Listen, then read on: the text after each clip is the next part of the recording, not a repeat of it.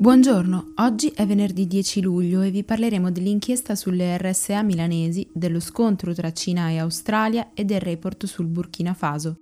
Questa è la nostra visione del mondo in 4 minuti.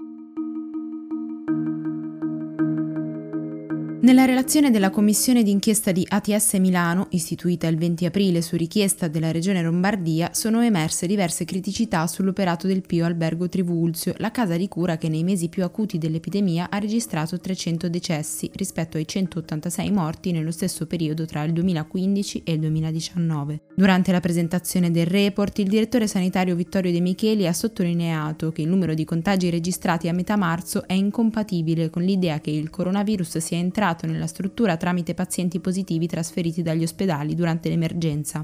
L'ipotesi è invece quella di un ingresso precoce, risalente già a fine febbraio e probabilmente veicolato dagli operatori di assistenza o dagli educatori. L'elemento più grave emerso dalla relazione però è l'assenteismo pari al 57% che si è verificato nelle settimane più intense della pandemia tra il personale del Trivulzio, con picchi fino al 65% nel caso di alcune figure professionali. Con questa ingente mancanza di dipendenti risulta molto difficile che si potesse dare una risposta efficace davanti a un bisogno di assistenza così elevato. Intanto, secondo l'Organizzazione Mondiale della Sanità, la diffusione della pandemia sta ancora accelerando e la maggior parte dei paesi non è ancora riuscita a tenerla sotto controllo.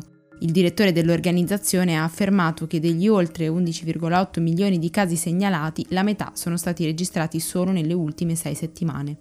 E negli Stati Uniti, intanto, secondo quanto riportato dalla CNN, a Tulsa, in Oklahoma, si sta verificando un aumento del numero di contagi dopo che due settimane fa Trump ha organizzato nella città il suo primo comizio dall'inizio della pandemia.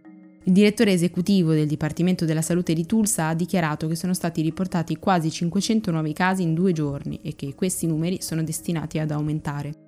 In Africa, invece, il presidente dello Zimbabwe ha destituito la ministra della Sanità accusata di corruzione e abuso d'ufficio nell'ambito di un appalto da 60 milioni di dollari relativo alle forniture mediche per affrontare l'emergenza sanitaria.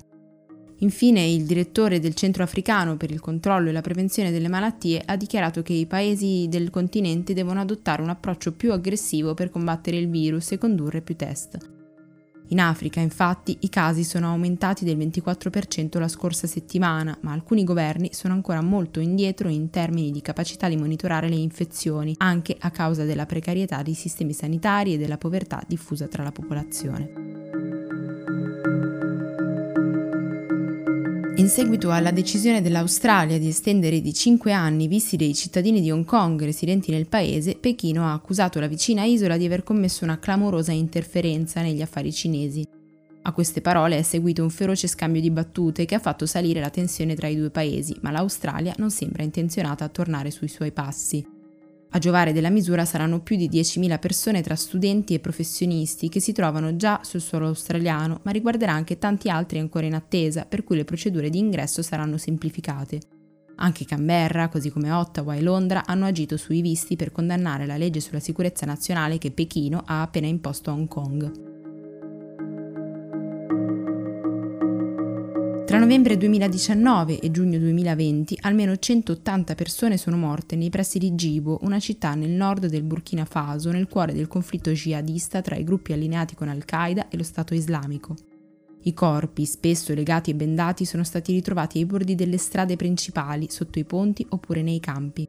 Secondo le persone sentite da Human Rights Watch, l'ONG che ha stilato il rapporto, la maggior parte di questi omicidi è stata compiuta dalle forze governative che controllano la città e che provano a scovare i miliziani e i loro collaboratori, usando tecniche brutali e arrivando fino all'omicidio. Le informazioni non sono però state verificate in maniera indipendente e il Burkina Faso ha promesso di aprire un'indagine sul caso. Per oggi è tutto. Da Antonella Serrecchia e Rosa Uliassi, a domani.